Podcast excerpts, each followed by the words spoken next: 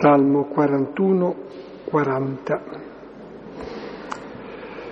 Iniziamo nel nome del Padre e del Figlio e dello Spirito Santo. Amen. Beato l'uomo che ha cura del debole. Nel giorno della sventura il Signore lo libera. Veglierà su di lui il Signore, lo farà vivere beato sulla terra, non lo abbandonerà alle brame dei nemici. Il Signore lo sosterrà sul letto del dolore, gli darà il sollievo nella sua malattia.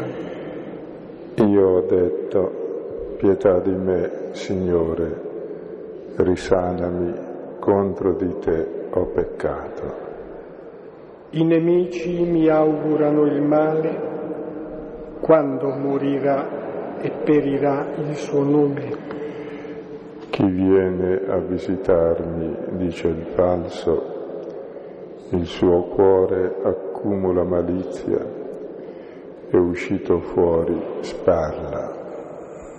Contro di me sussurrano insieme i miei nemici, contro di me pensano il male.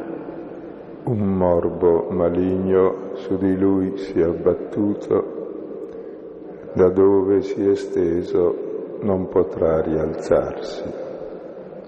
Anche l'amico in cui confidavo, anche lui che mangiava il mio pane, alza contro di me il suo calcagno.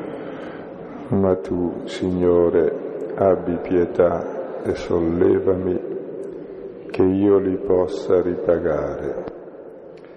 Da questo saprò che tu mi ami, se non trionfa su di me il mio nemico. Per la mia integrità tu mi sostieni, mi fai stare alla tua presenza per sempre. Sia benedetto il Signore, Dio di Israele, da sempre e per sempre. Amen. Amen. Gloria al Padre e al Figlio e allo Spirito Santo, come era nel principio, ora e sempre, nei secoli dei secoli. Amen. Sì, questo salmo conclude il primo libro del Salterio.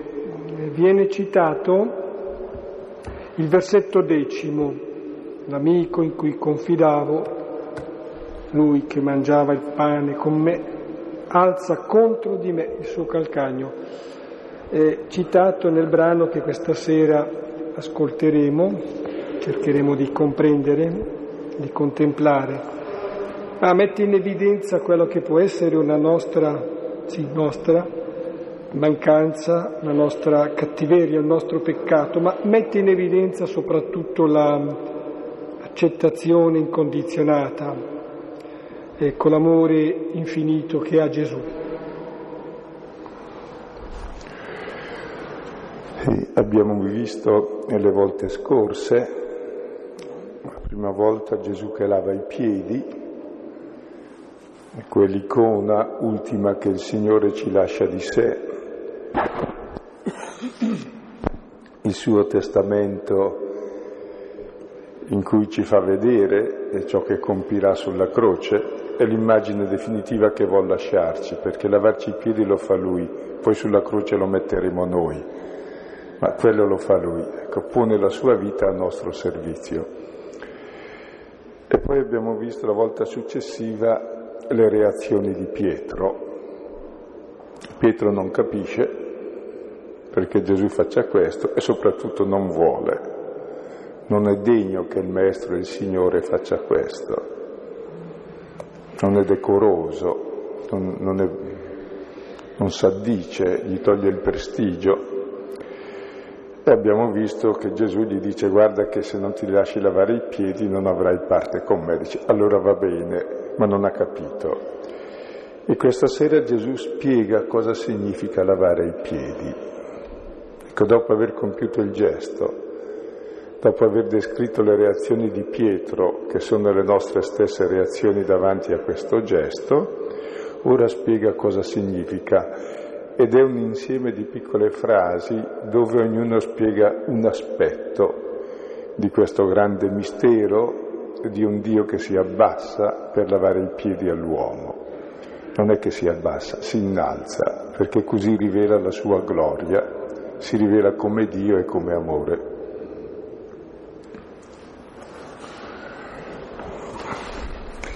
Leggiamo dal capitolo tredicesimo, dal versetto dodicesimo innanzi, fino al ventesimo. Quando dunque ebbe lavato i loro piedi ed ebbe ripreso le sue vesti e si fu adagiato a mensa di nuovo, disse loro, conoscete che cosa vi ho fatto?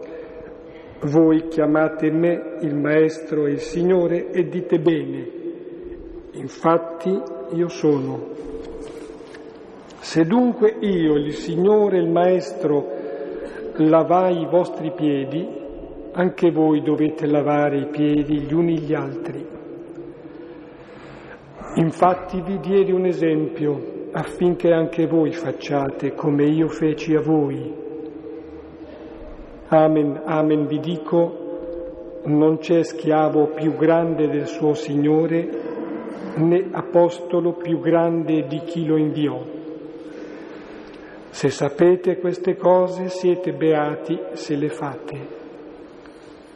Non parlo di tutti voi, io so quelli che scelsi, ma affinché si compia la scrittura, Colui che mastica il mio pane levò contro di me il suo calcagno. Fin d'ora dico a voi, prima che avvenga, finché crediate, quando sarà avvenuto, che io sono.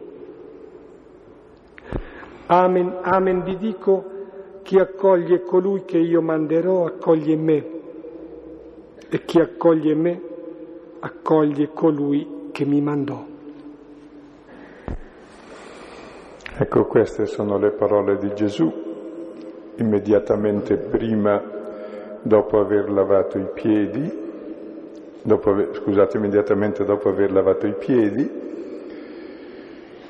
E se avete notato, durante tutto il racconto di Gesù che lava i piedi, c'è come un'ombra fuori campo che poi la volta prossima starà al centro, ma già questa sera è al centro è l'immagine di Giuda al quale Gesù lava i piedi. Si dice difatti al versetto secondo che già il diavolo aveva messo nel cuore che Giuda lo tradisse. Si dice poi al versetto decimo che non tutti sono mondi e al versetto undici dice sapeva chi lo tradiva.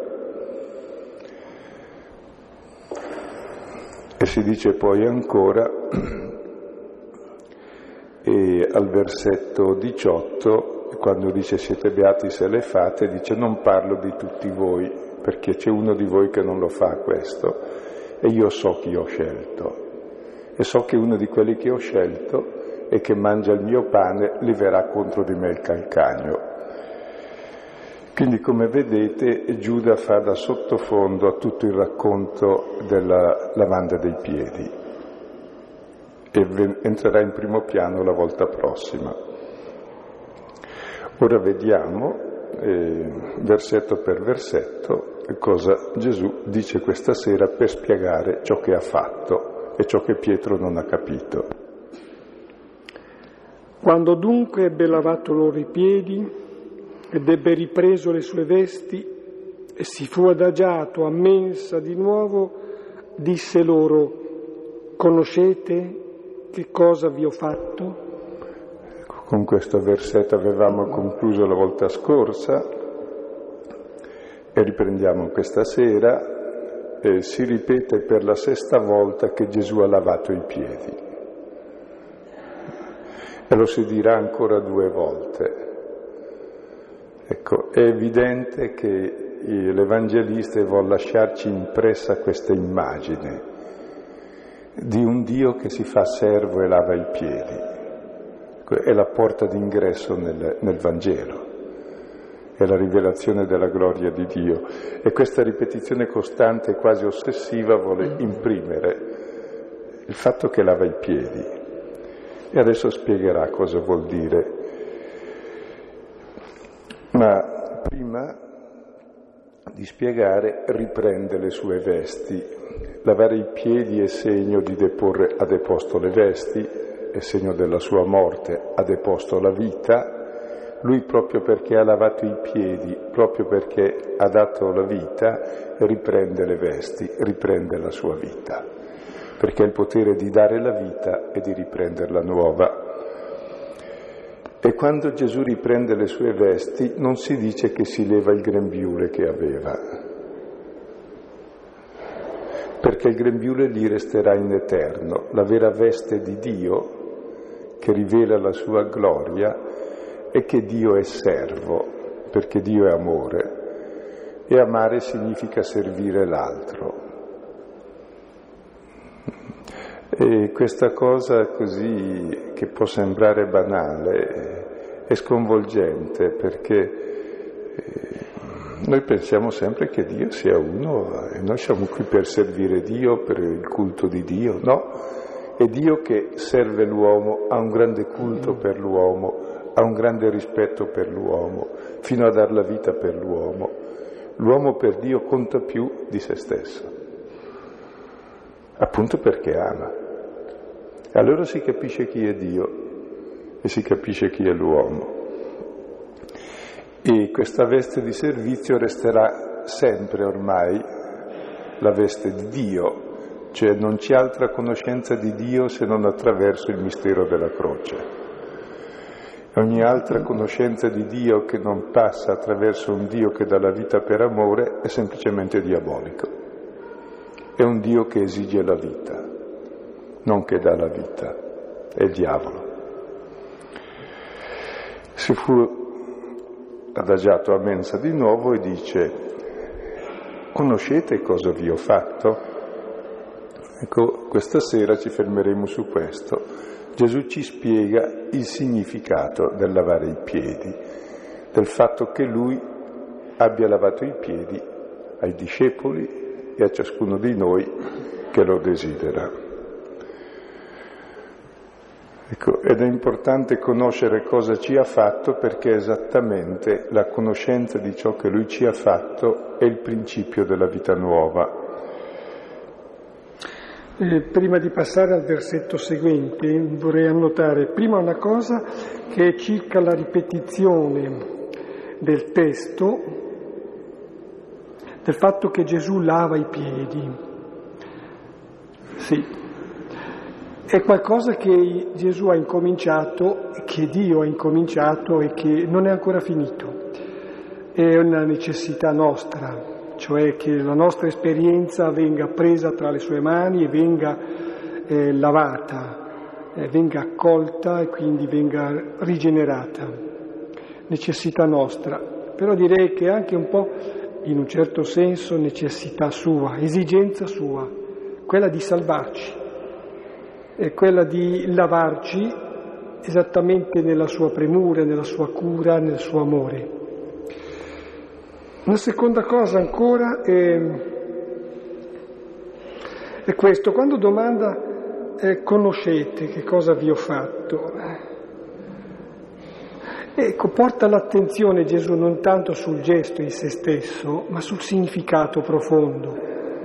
Che cosa vuol dire questo? Perché Davvero, mi sembra che il capire, se si capisce che il Signore ci lava i piedi, si capisce chi è Lui. Direi che si capisce lo spirito che ha Gesù, eh, si capisce quindi qualcosa che sa della Trinità intera, dell'amore del Padre, dell'amore del Figlio si è circondati dal suo amore, quindi dallo Spirito Santo. E mi viene in mente che una persona che è già nel Signore non era gesuita, però aveva fatto esperienza degli esercizi spirituali e diceva commentando quello che è detto il principio fondamento, l'uomo è creato per amare e servire il Signore, diceva giustamente si potrebbe cambiare questa seconda espressione, l'uomo è fatto per servire, e diceva forse è più profondo ed esatto dire l'uomo è fatto perché venga servito, si lasci servire dal Signore, è vero. Se noi ci lasciamo servire, riusciamo anche a servire. Se ci lasciamo amare, possiamo amare. Versetto tredicesimo, voi chiamate me il Maestro e il Signore e dite bene, infatti sono. Ecco, è molto evidente quel che dice, però vale la pena di ribadire Gesù è il maestro, il maestro è quello che sa e che insegna, il Signore è l'Onnipotente, è l'Altissimo, dice voi mi chiamate il maestro, uno che sa, e mi chiamate l'Onnipotente, e dite bene, lo sono. Proprio adesso mentre lavo i piedi sono maestro di sapienza, conoscete la sapienza di Dio e conoscete l'onnipotenza di Dio, proprio mentre lavo i piedi. Adesso posso dire lo sono e lo capite anche voi. Se non capite la sapienza di Dio e l'onnipotenza di Dio mentre lava i piedi, e non capite la sapienza e l'onnipotenza di Dio. Capite l'insipienza e la potenza umana che è l'origine di tutti i guai e di cui abbiamo esempi sempre quotidiani dappertutto. Ecco, per cui eh, capite cosa vi ho fatto, non è secondario. Cioè capire che la sapienza è il saper lavare i piedi, che la potenza vera è quella di mettere la vita a servizio, non di sterminare la vita, di dominare sugli altri. Fino a quando non comprendiamo questo, non sappiamo ciò che lui ha fatto. Conseguenza, versetto quattordicesimo, se dunque io, il Signore il Maestro lavai i vostri piedi, anche voi dovete lavare i piedi gli uni gli altri. Anche questo è molto trasparente, c'è nulla da commentare. Se io, che proprio così sono il Maestro, il Signore, ho lavato i piedi, anche voi dovete fare gli altri. Perché? Perché l'uomo vuol diventare come Dio, anche Adamo voleva diventare come Dio solo che pensava che Dio facesse le scarpe a tutti, non che lavasse i piedi a tutti. C'è una piccola differenza. Ecco, pensava che Dio fosse padrone del mondo, non colui che è servo del mondo, che dà la vita per tutti. Pensava che Dio avesse in mano tutti, non che si mettesse nelle mani di tutti. Pensavo che Dio fosse il supremo egoista, non amore. Ecco, adesso se sapete che io sono il Signore è il Maestro, che ho lavato i vostri piedi, allora finalmente è vinto il capo di questo mondo. Capo di questo mondo, il Satana, che vi dava un'immagine di Dio opposta a quella reale, finalmente è vinto e voi siete liberi. Siete liberi di fare altrettanto. Cioè se sapete queste cose la vostra intelligenza è libera dalla menzogna, dall'incanto. Io mi chiedo quanto è libera la nostra intelligenza da queste cose. Basta leggere il giornale, vedere la televisione e poi vediamo la grande libertà che abbiamo da queste cose. Cioè... Ecco, anche voi dovete lavarvi i piedi. È un dovere, è un'etica. L'etica cristiana da cosa nasce? E non da un principio teorico, nasce da un'esperienza precisa dal fatto che il Signore mi ha lavato i piedi, che il Signore mi ha amato e ha dato se stesso per me, che il Signore si è fatto mio servo, che ho conosciuto l'amore e l'umiltà di Dio, ho conosciuto la sua gloria e ho capito qual è il significato del mondo Ecco, allora voglio diventare come lui, questa è l'etica, essere santi come lui è santo. Già Adamo voleva diventare come Dio, ecco, adesso potete fare anche voi, diventare come me. Vi ho dato l'esempio, dirà dopo. E tutta l'etica cristiana è racchiusa nel lavarsi i piedi gli uni gli altri, cioè nel servizio reciproco. Il servizio reciproco, il servizio è la manifestazione concreta dell'amore, chi ama osserva tutta la legge e chi ama diventa come Dio che è amore. E questa è l'unica legge che conosciamo, che la libertà da ogni legge, ma è quella legge che possiamo comprendere soltanto guardando colui che ci ha lavato i piedi. E questo è ormai il comando nuovo, lo vedremo le volte successive, di amarci come Lui ci ha amato.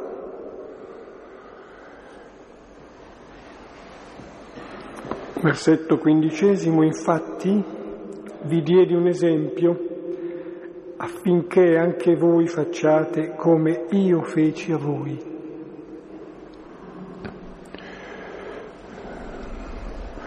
Sì, stavo ancora pensando, no, questo lavarci i piedi gli uni gli altri e servirci, nel quale Gesù ci ha dato l'esempio, è il fondamento della comunità cristiana, è quello che diciamo l'Eucarestia. Cosa celebriamo nell'Eucarestia? Ringraziamo il Signore che ci ha amato e ha dato la vita per noi. Mangiamo il suo pane, mastichiamo, viviamo di Lui per poter vivere come lui da figli e da fratelli. Ecco allora che comprendiamo il significato pieno dell'Eucaristia che viene fuori nel versetto 15. Io vi ho dato un esempio perché voi facciate come io feci a voi. Queste parole corrispondono a quelle parole che ogni giorno diciamo nella celebrazione eucaristica. Fate questo in memoria di me.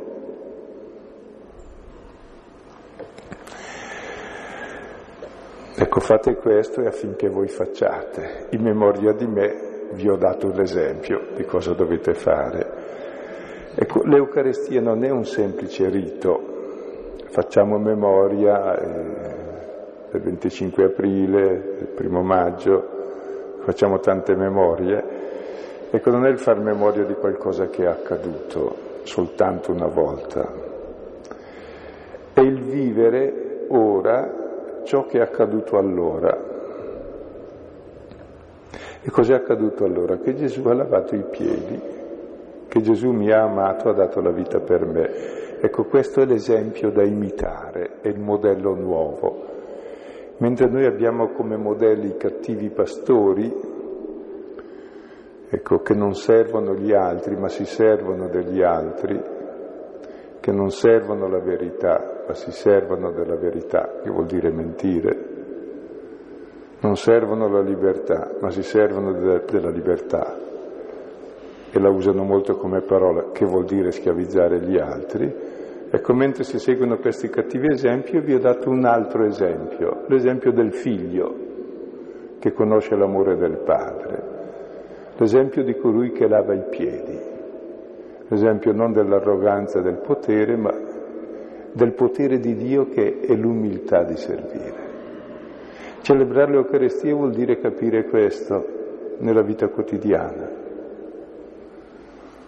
e fare ciò che Lui ha fatto. Se noi nell'Eucarestia non facciamo ciò che Lui ha fatto, è molto meglio non celebrare l'Eucarestia.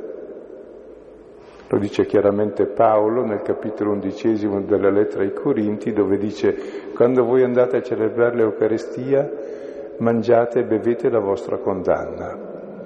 Perché mentre fate memoria dell'amore che il Signore ha per tutti, voi cosa fate?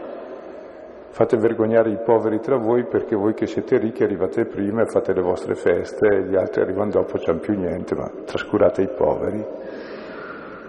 Quindi non riconoscete il corpo di Cristo, che sono i poveri. Allora dice cosa fate? Mangiate la vostra condanna. Quindi bisogna vedere cosa si fa quando si celebra l'Eucarestia. È proprio fare in memoria del Signore che cosa? Ciò che Lui ha fatto.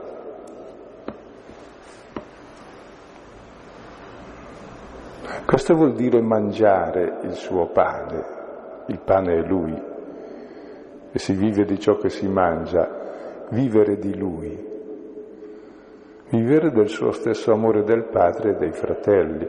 E questo vuol dire celebrare l'Eucarestia. E l'esempio che ci ha dato è questo di lavare i piedi. E mi piace molto che eh, si insista otto volte in pochi versetti su questo esempio concreto perché avesse dato un principio generale di dire fate agli altri ciò che volete che gli altri facciano a voi, l'ha detto anche, vabbè, chissà cosa vuole, bisogna lavare i piedi, con ciò che significa. Ecco, e questa è tutta l'etica cristiana, come dicevamo, ed è quell'etica che fa il mondo nuovo, l'umanità libera dai falsi modelli, Ecco, l'umanità che ha immagine di Dio ed è facendo così che noi entriamo a far parte della vita di Dio, entriamo nella Trinità, diventiamo fratelli degli altri, diventiamo figli, conosciamo il Padre. Ecco, oggi c'è tanta gente che cerca l'illuminazione anche attraverso tecniche bellissime, credo che siano anche bellissime. L'illuminazione è semplice, basta amare il fratello allora capisci che tu sei figlio e che c'è il Padre di tutti. Non c'è altra luce di questa. Se volete c'è un'altra luce ancora, che parlavamo ieri chiacchierando di altre cose, che eh, cosa consiste l'illuminazione? Ma la prima illuminazione è che tutti nasciamo peccatori, cioè, ma non lo sappiamo. Guardate il bambino, è un perfetto egoista come tutti a lui si perdona perché appunto è normale che sia, ha bisogno. Normalmente quando gli uomini crescono cresce anche il loro egoismo, cioè non si rendono conto che c'è un altro livello, che l'uomo può anche amare, può anche dare, può anche perdonare. E allora l'illuminazione è capire in fondo il proprio egoismo, il proprio peccato, e capire in esso l'amore, la misericordia di Dio per me e per tutti. Ecco, sembra una via semplice, ma ci vuole tutta una vita se tutto va bene, se no c'è il purgatorio che ci fa capire queste cose. Mm, riflettevo su questo esempio che ci dà, cioè questo gesto che esprime più che per dire un effato, un concetto più che addirittura un comando, è un dono quello che ci dà Gesù, confezionato in questo che è un esempio. Versetto sedicesimo. Amen, amen, vi dico, affermazione solenne, non c'è schiavo più grande del suo Signore né apostolo più grande di chi lo inviò.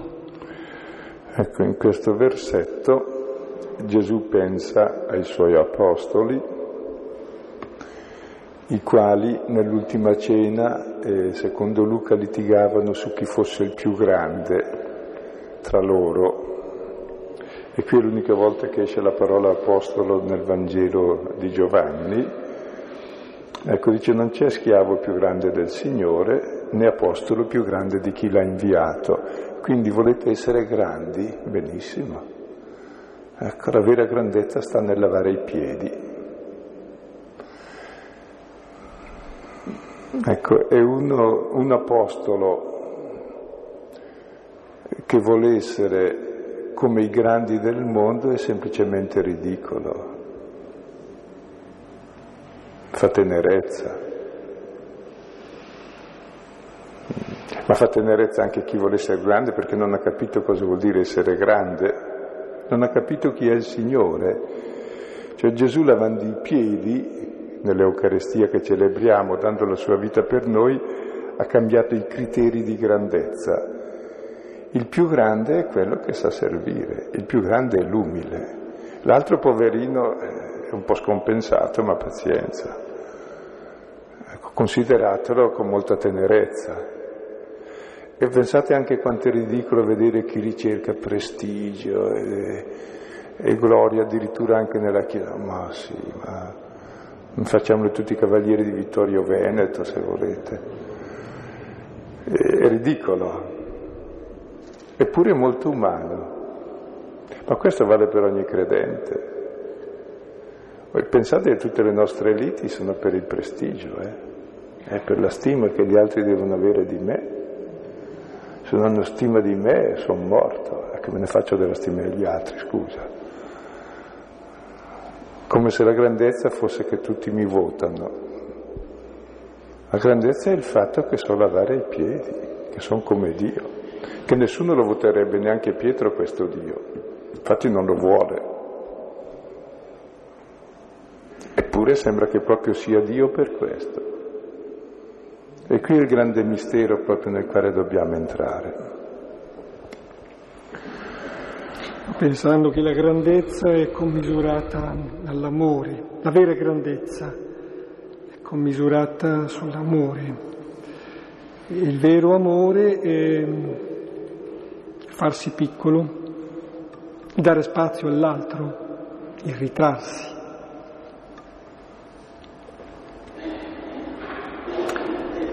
Se sapete queste cose, siete beati se le fate.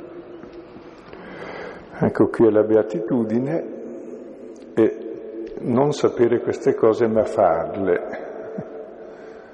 Ecco, però se uno non le sa, non le fa.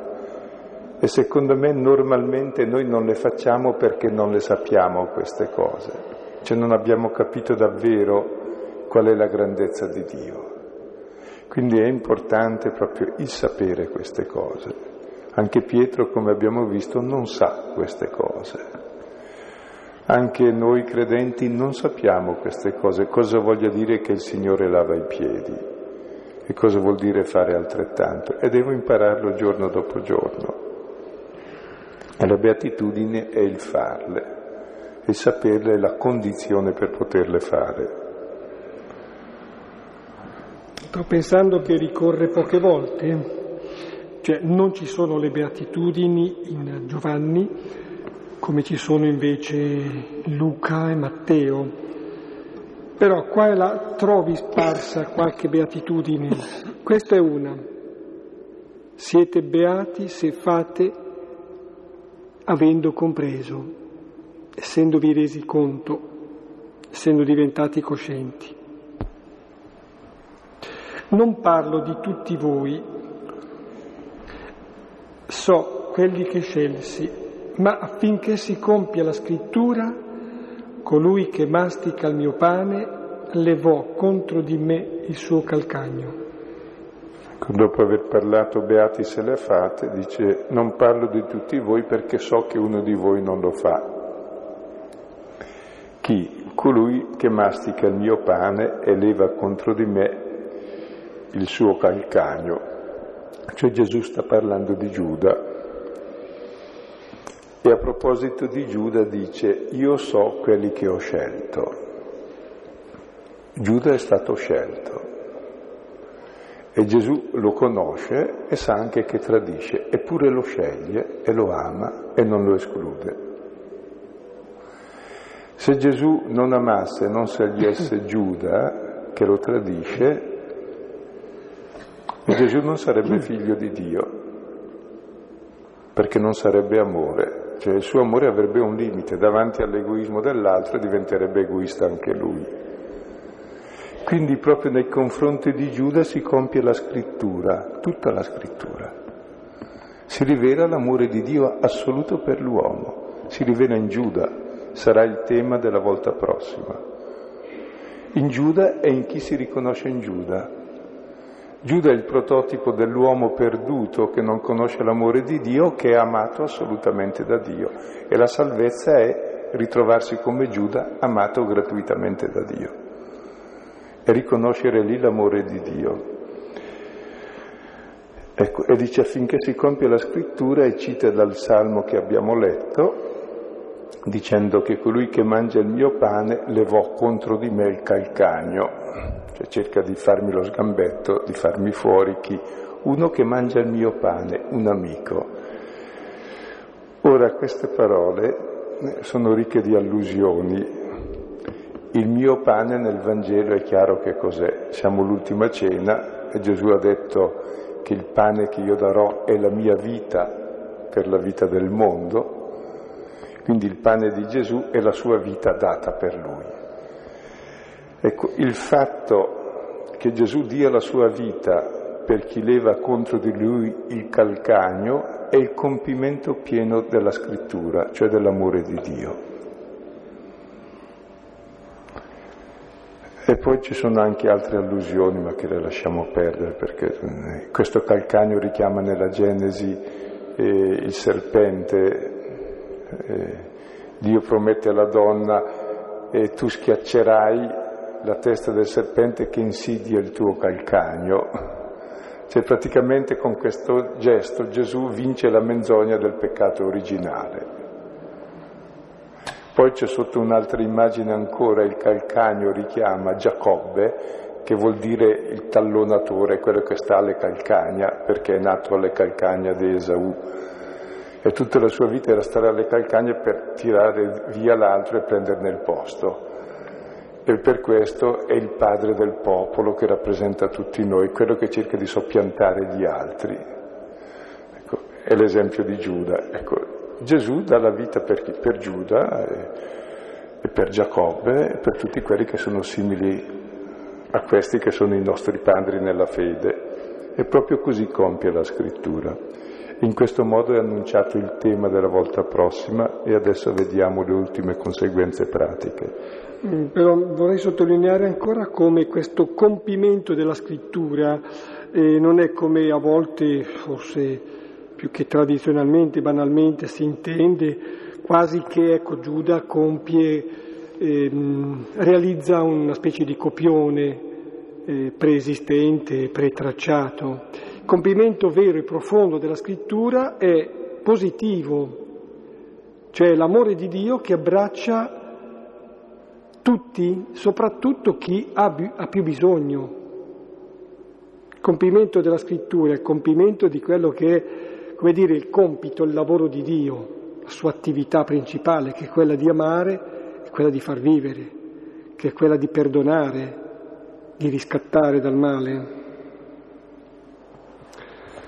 Fin da ora dico a voi, prima che avvenga, finché crediate, quando sarà avvenuto, che io sono. Ecco, qui molto brevemente Gesù dice, ve lo dico prima, quando avverrà, e ormai avverrà subito, ecco, voi crederete che io sono, cioè conoscerete Dio. Proprio quando avverrà questo, che scoprirete che io do il mio pane, do la mia vita per chi mi uccide. E poi la conclusione ultima.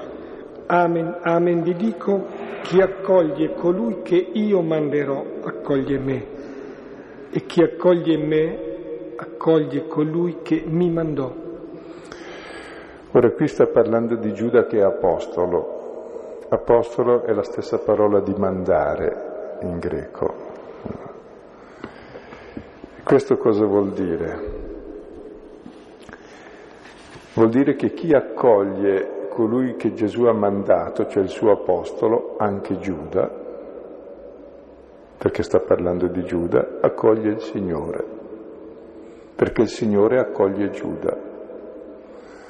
Chi non accoglie l'apostolo, il mandato, anche Giuda, non accoglie il Signore. Questo poi ha tante implicazioni anche per la Chiesa, cioè al di là della, eh, dell'essere bravo o meno dell'Apostolo, del fratello, lui è amato da Dio, è mandato da Dio a me. E io lo accolgo e accogliendo lui accolgo il Signore. E chi accoglie lui non accoglie solo Gesù il figlio, ma accoglie il Padre, cioè diventa figlio anche lui. Difatti Gesù è il figlio perché? Perché accoglie tutti i fratelli, compreso Giuda, se no non sarebbe il figlio di Dio. Ecco, come vedete questa sera Gesù ha cercato di farci spiegare cosa lui ha fatto lavando i piedi, che è un altro modo di dire con un'immagine concreta cosa significa per noi celebrare l'Eucarestia. Cioè vuol dire non celebrare semplicemente un rito, ma vivere effettivamente con questo stile che lui ha manifestato lavando i piedi. Qui ci fermiamo. Come testi utili questa sera suggerirei solamente dei salmi. Beh, innanzitutto il salmo che già abbiamo pregato precedentemente, il salmo 146-145, il salmo di questa sera, salmo 41, 40, e poi i salmi 103, 102 e il salmo 136 135. Qui ci fermiamo. Mm, dal punto centrale di questa sera, però questa sera hai detto che capire cos'è questo amore eh, ci vuole una vita intera, a volte non basta. Poi al limite c'è il purgatorio. Io avrei bisogno di capire un po' cos'è questa cosa. Faccio un po' fatica. Grazie e lascio a Dio che faccia Lui ciò che deve fare. Ecco. Comunque tutta la nostra vita è una purificazione, la purificazione dell'intelligenza, sperando di essere meno scemi andando avanti, ma non capita sempre così, anzi spesso il contrario. È una purificazione del cuore perché il cuore sia sempre più libero, ma non capita sempre così, spesso il contrario. Ecco, poi dopo in cosa consiste questa purificazione ulteriore? Lasciamo a Dio, ecco, si sa che ci vuole, poi come avvenga, ecco, ci sono tante, tante istruzioni, ma non entriamo in merito. C'è proprio una purificazione, ecco, che vuol dire che c'è un cammino. Ecco.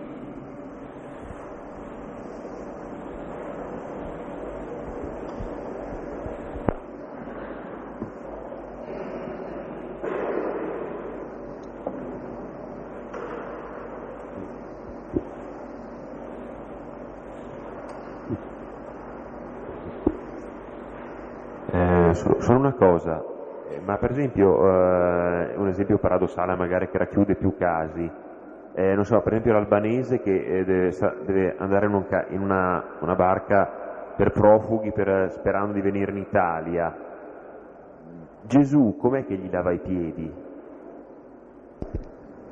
Scusa, non ho sentito la domanda specifica il finale. Gesù cosa? Com'è che gli lava i piedi in pratica? Com'è che diventa suo servo anche per lui, ecco, come magari in molte altre circostanze? E secondo te come si diventa suo servo?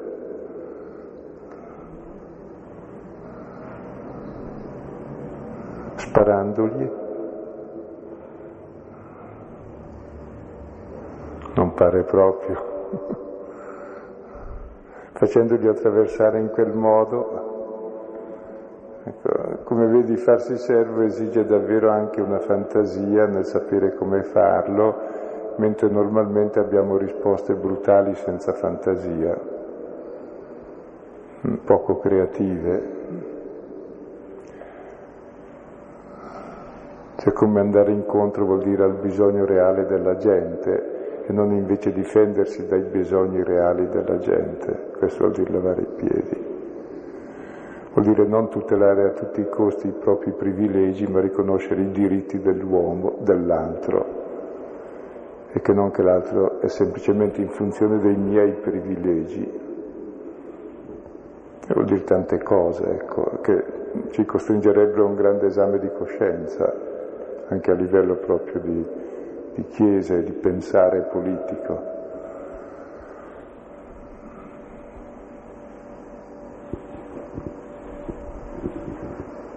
Cioè non so come possono dirsi cristiani quelli che fanno certi ragionamenti, dico davvero, poi Dio è grande, siamo tutti figli di Dio, ma eh, un conto è esserlo, un conto è ragionare da figli di Dio e comportarsi come tali.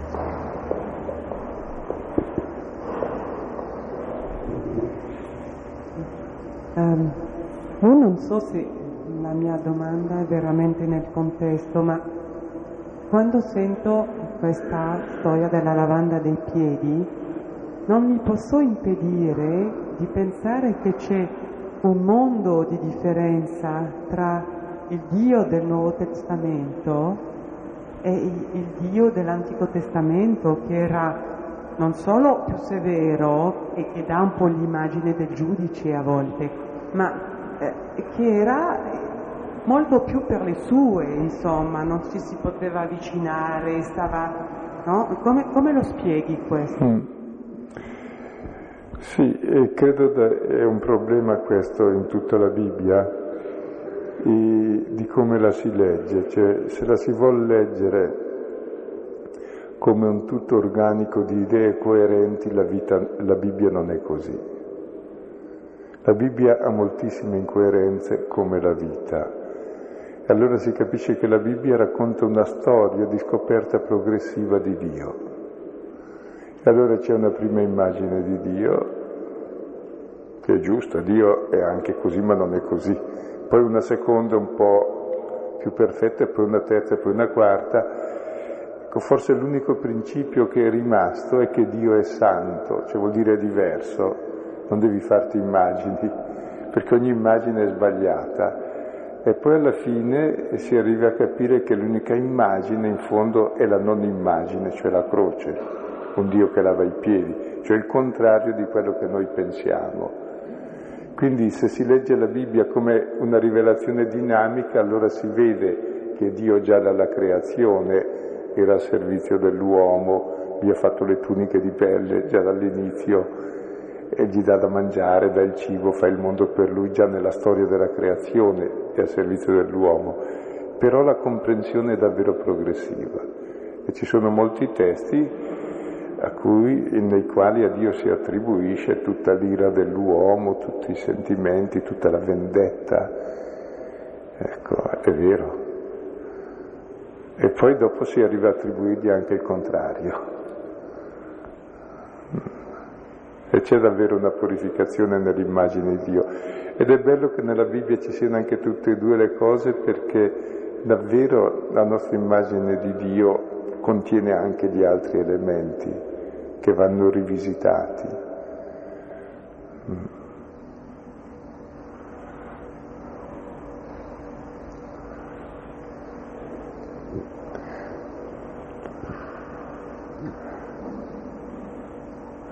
Cioè, anche adesso di, possiamo dare infinite immagini di Dio e di cristianesimo, possiamo fare il cristianesimo trionfante anche adesso, che ha prestigio, potere, impone le sue leggi, esattamente come il Dio tremendo dell'Antico Testamento, oppure il cristianesimo che ha un altro stampo di accoglienza, eh, di umiltà, di non prevaricazione, che è un'altra cosa. Ancora oggi vale lo stesso su, un altro registro.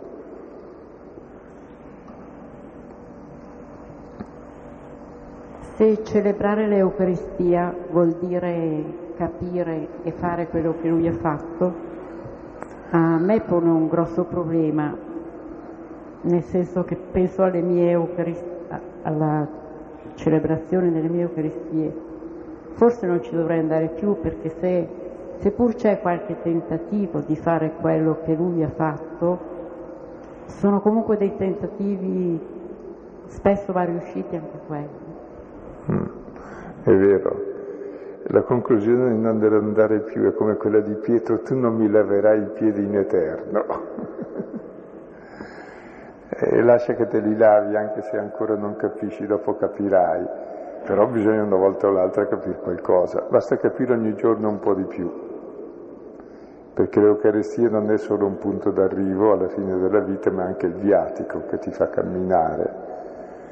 E il far memoria di questo dono e il vivere quotidianamente, il mangiare di questo pane, ti dà la forza per camminare quotidianamente, come la manna nel deserto, ecco.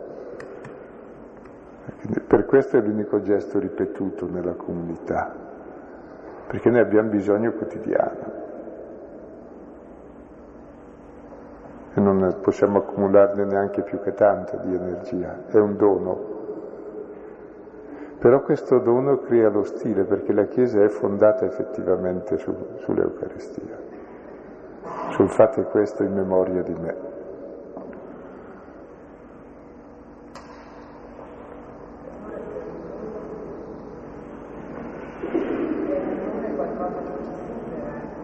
Sì, ci supera sempre, sì.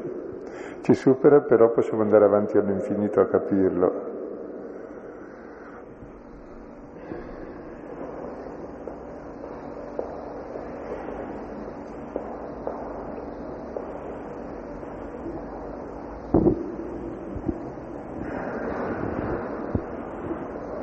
pensavo, pensavo, effettivamente più che difficoltà a capire, è proprio la difficoltà di fare. Perché lo si capisce anche e io ritengo che, almeno nelle dichiarazioni, che molti lo capiscono.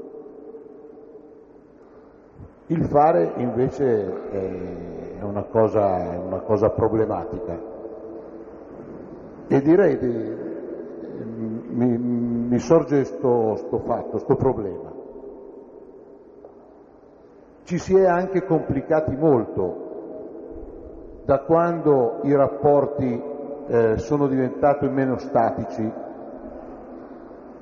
quando, quando eh, perché diciamo in una, in una, società statica, di rapporti statici, di rapporti economici, rapporti sociali statici, diciamo al mio paese dove sono nato, eh, le mille persone si conoscono, sanno l'uno dell'altro e quindi la misura del fare secondo la lavanda dei piedi è commisurata al rapporto tra queste mille persone che si conoscono.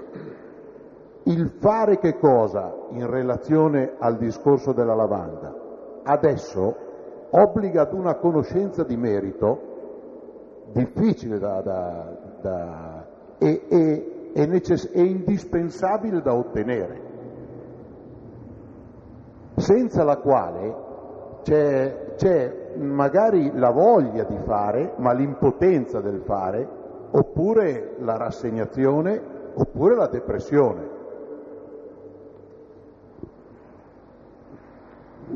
Sì, credo non è facile rispondere direttamente a questa cosa.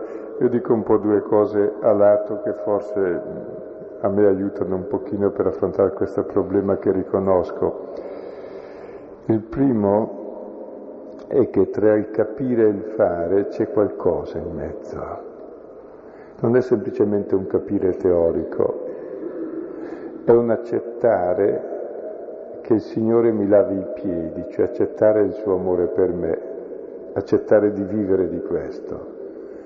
Allora posso farlo nella misura in cui lo accetto. Cioè non è semplicemente ho capito adesso faccio, no, se ho capito non è che ancora faccio. Faccio quando ho fatto l'esperienza che lui fa così con me. Allora c'è tutta un'esperienza di fede dell'amore di Dio per me, alimentata dalla parola, dall'Eucarestia, dai gesti fraterni degli altri nei miei confronti e viceversa, che mi addestrano a capire, cioè a lasciarmi impregnare non solo la testa ma anche il cuore e poi l'agire nasce dal cuore. Poi chiaramente cosa vuol dire lavare i piedi in un contesto? che non è semplicemente tra mille persone, ma tra qualche miliardo di persone, ecco, credo che non è così semplice, però io penso, già che il mondo è così, bisogna trovare risposte a questa situazione e io credo che sia possibile. Basta che si ponga il principio giusto, cioè l'esempio che si diceva all'inizio, che all'albanese che viene o all'immigrato che viene, Ecco, mi posso mettere nell'ottica o di difendere i miei privilegi e di sparargli, se non mi serve, o di utilizzarlo se mi serve, di mandarlo via quando non mi serve, oppure mi, messo, mi posso mettere nell'ottica che è mio fratello e allora può nascere un altro modo di rapporto. si capisce cosa fare, ma fino a quando non mi metto nell'ottica giusta non capisco cosa fare. Anche oggi si dice come risolvere il problema a livello globale dell'economia, che guarda stai tranquillo, è lo stesso problema di risolverlo a livello tra mille persone. Se tra mille persone ci si scanna a vicenda, ci si scanna più o meno la stessa misura anche tra qualche miliardo. Se tra mille persone si cerca di vivere la solidarietà, lo stesso modulo di solidarietà che applichi gli stessi criteri e si ampliano. Dovrebbe essere qualcosa di simile, credo, pur riconoscendo che poi il tema è complesso, ma quando le, più le cose sono complesse più esigono anche intuizioni semplici, elementari per capire cosa fare. Altrimenti in genere ci se la cava sempre dicendo è complesso, quindi quando a me va bene che una cosa sia come e nel mio interesse che vada così, dico no, è così complesso risolvere il problema, vuol dire che a me va bene così e non voglio che si risolva. Se voglio che si risolva non dico che è complesso, dico qui mi imbrogliate in modo molto, molto forte e allora semplifico.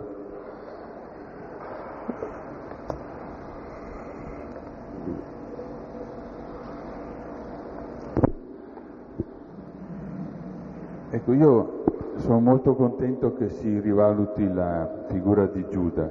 Probabilmente, non so, la Chiesa l'ha sempre valutata così, ma nella vulgata non mi sembra e questo ha comportato dei problemi, mi sembra non finire. Quindi sono contento di vivere in quest'epoca in cui si rivaluta Giuda. Poi nel, nella lavanda dei piedi vedo una commistione di amore da parte di Gesù e anche di una premura, cioè di una fretta di riparare a qualcosa di, di, di molto grave, che, che, appunto è la divisione fra i fratelli, insomma i disastri che ci sono nella vita fra di noi. E quindi questa commistione cioè, è comunque positiva, mi sembra.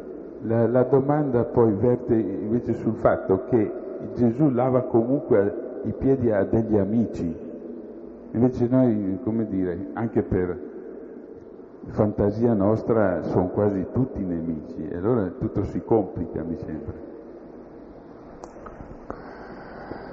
Sì. E tra l'altro oggi eh, c'era nel, nell'Antico Testamento Mosè che intercedeva presso Dio per chi? Abramo, Abramo. Abramo, scusate. Sì. Abramo che intercedeva per Sodoma e Gomorra, per i nemici. Andreste voi a intercedere per i vostri nemici, per quelli che, anche senza chiamarli nemici, per quelli che hanno votato dall'altra parte o che sono dell'altra squadra. Eh, Abramo sì. Perché? Perché ha capito la misericordia di Dio per sé, quindi non ha nemici. E intercede per gli altri. E questo è il grande mistero. Non so perché ho risposto questo, forse non c'entrava. Voglio dire che anche i discepoli erano forse nemici, sa che uno tradisce, l'altro rinnega e tutti fuggono, che belli amici, meglio non averli. Eppure li ama e li ha scelti, perché è peggio ancora se ti fanno così gli amici. Eppure li ama e li ha scelti. Dagli nemici me li aspetto, ma dagli amici invece no. Quindi credo che c'è sotto proprio questo grande mistero che forse davvero anche per lui quelli sono nemici.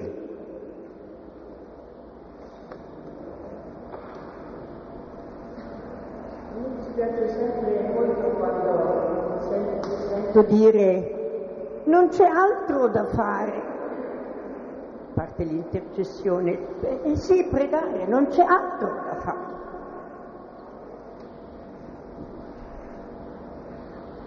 Non c'è altro da fare? Ecco, intercedere vuol dire mettersi in mezzo. Ecco, non è semplicemente il dire sì, intercedo e poi faccio quel che mi pare e piace, vuol dire mettersi in mezzo. E mettersi in mezzo vuol dire, vuol dire qualcosa di preciso, cioè vuol dire sentire tutta la situazione e vivere tutta la lacerazione per cui si intercede, non è semplicemente un, uno scaricare il problema.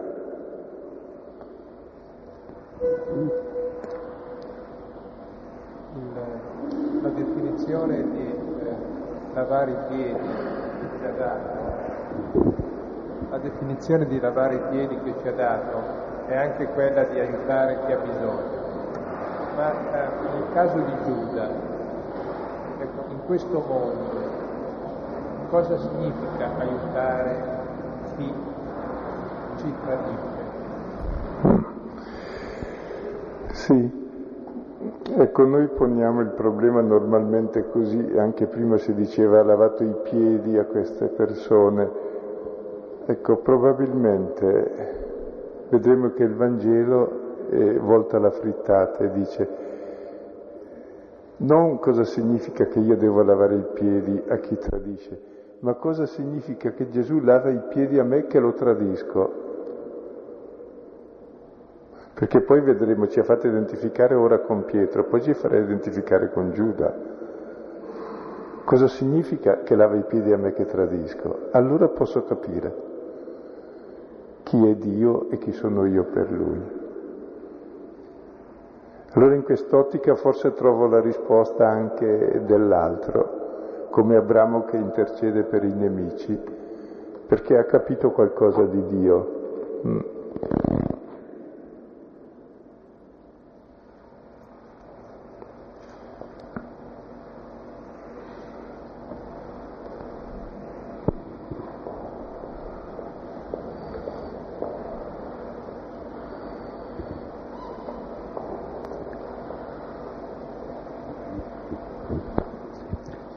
chiedere se, a parte Avramo che aveva intercesso, anche Stefano era uno che aveva capito almeno qualcosa, almeno lui.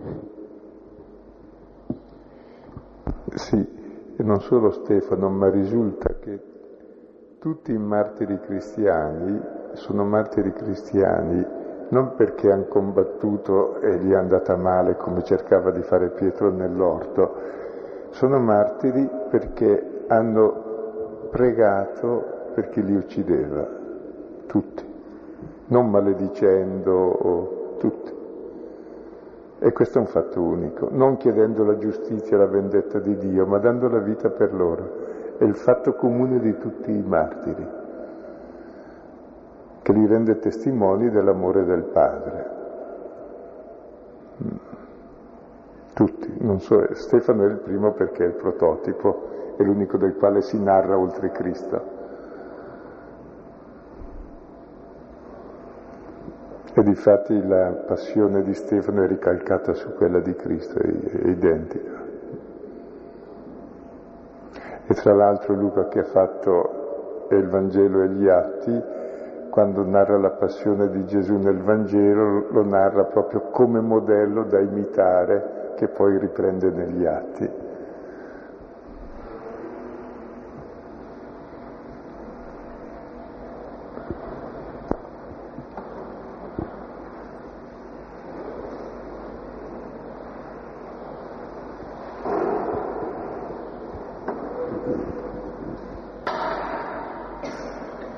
Io volevo chiedere una cosa, perché davanti a questo brano, che è l'infinita misericordia di Dio, eh, a volte mi è capitato quasi di uscirne più in difficoltà, nel senso che già l'altra volta dicevi che Pietro non capisce, ma siccome ama, ama Gesù dice, vabbè allora il capo, le mani, tutto, eh, perché butta il cuore oltre l'ostacolo, perché, perché ama appunto, anche senza capire, no?